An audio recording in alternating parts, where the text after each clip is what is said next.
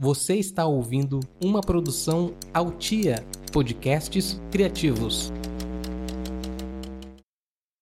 Esse programa é um jornal fictício que não tem compromisso algum com a verdade e tem como único intuito propagar o caos e a desinformação. Ele também pode ter gatilhos emocionais. Então, se você é uma pessoa ansiosa, deprimida ou simplesmente fica abalado com a ideia de que o mundo vai acabar e de que todas as pessoas que você ama vão morrer, ouça por sua conta e risco. Ou não ouça. Se você está ciente e deseja continuar, continue na linha após o bip.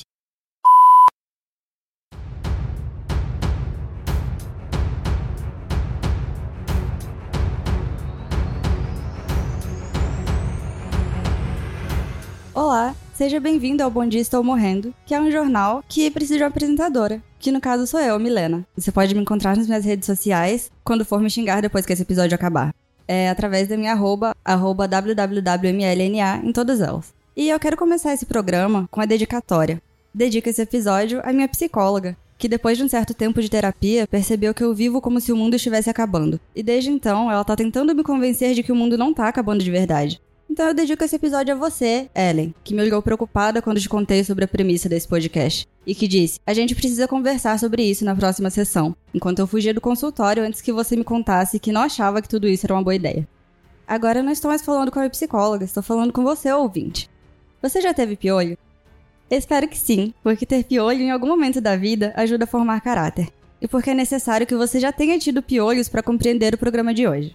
Então, se você nunca teve piolhos, por favor, pause esse episódio e vá para alguma creche ou escola primária. Providencie piolhos o mais rápido possível e só então volta aqui para me escutar. Se atualmente você é careca e nunca teve piolhos, eu sinto muito, porque não há nada que eu possa fazer para ajudar você a entender melhor esse programa. Agora que quase todo mundo já pegou piolho, eu posso continuar.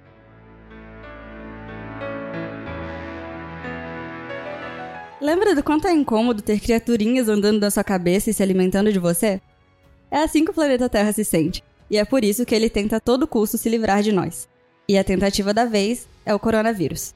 O Brasil já tem centenas de casos suspeitos de coronavírus. Até o momento da gravação desse episódio, apenas dois foram confirmados. E o primeiro deles foi um homem de 61 anos que mora em São Paulo, fez uma viagem para a Itália. Depois de voltar para o Brasil, ele se reuniu com 30 pessoas da família dele, que agora estão sob observação. Isso é exatamente o que eu faria caso suspeitasse de que estou com uma doença altamente contagiosa. Chamaria todos os meus parentes para um lugar pequeno e abafado e espirraria em todos eles. E agora acabamos de entrar no momento. Você acha que o mundo está acabando? Que é o momento em que você ouvinte pode participar do programa. Ah, mas como é que eu posso fazer para participar?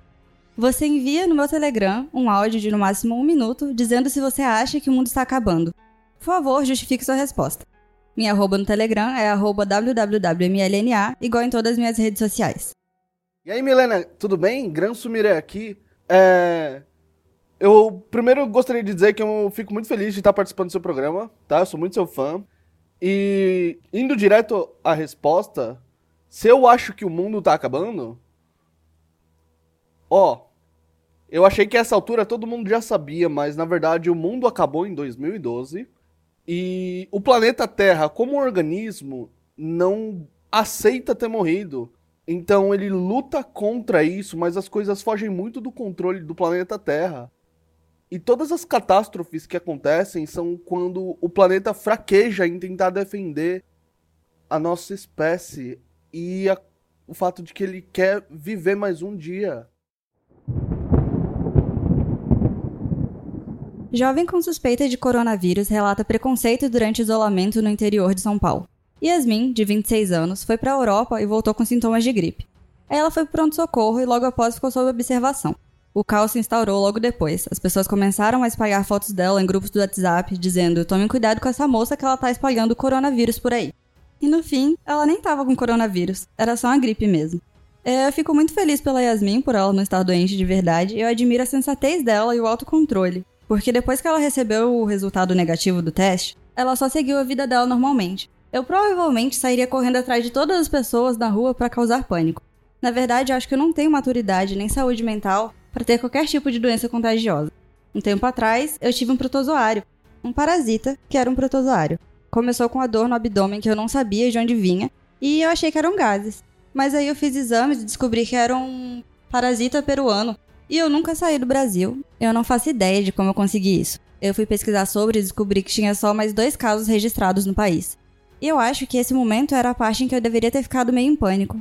Mas não, eu fiquei pensando no quanto aquele parasita viajou antes de me escolher como casa. E vejam bem, são mais dois casos registrados no Brasil. Eu me senti muito especial. Mas me senti especial no nível que comecei a sentir empatia pelo bichinho que estava morando em mim. Imaginei minha casa que eu gosto tanto, do nada me atacando e tentando me matar. Pensei no quanto eu ficaria triste. Eu não queria tomar remédio para verme. E vocês podem pensar, nossa, que criança engraçada que você era. Mas eu não era criança, acho que isso aconteceu ano passado. E no fim, a dor no abdômen venceu e eu tive que tomar o remédio para verme. Acho que a situação toda foi meio uma síndrome de Estocolmo, aquela síndrome que a pessoa se apaixona pelo sequestrador. Talvez tenha um termo para quando a pessoa cria apego emocional a uma doença, mas se o termo existe eu não conheço porque eu não tenho como saber de todas as coisas do mundo. E nem quero porque conhecimento demais deixa a gente triste. Ministério da Pandemia informa. Evite se isolar durante períodos de epidemias virais. Pense bem, se eu estou com coronavírus e chego perto de você, o coronavírus será transmitido diretamente para o seu corpo. Mas se você estiver num ambiente com mais de 100 pessoas, a chance do coronavírus passar para você é de 1 em 100. Pense nisso, não se isole. Ministério da Pandemia. Nosso objetivo é matar você.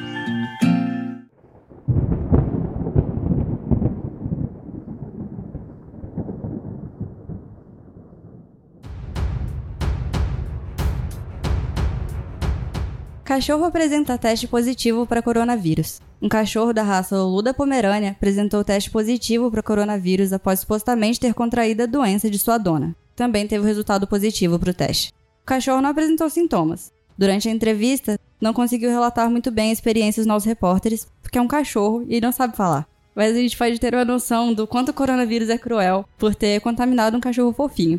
Se ele não teve dó desse bichinho fofo, ele não tem motivo algum para ter dó de você ou da sua família. E lembra quando eu falei de piolho no início do episódio? Então, sua mãe provavelmente tentou com coisas mais leves, tipo vinagre ou só passar um pente fino no seu cabelo. Ela deve ter tentado isso antes de passar veneno na sua cabeça ou simplesmente te deixar careca. E nós somos os piolhos da Terra. E a Terra tá tentando se livrar de nós. E se não for com esse vírus, vai ser no próximo vírus.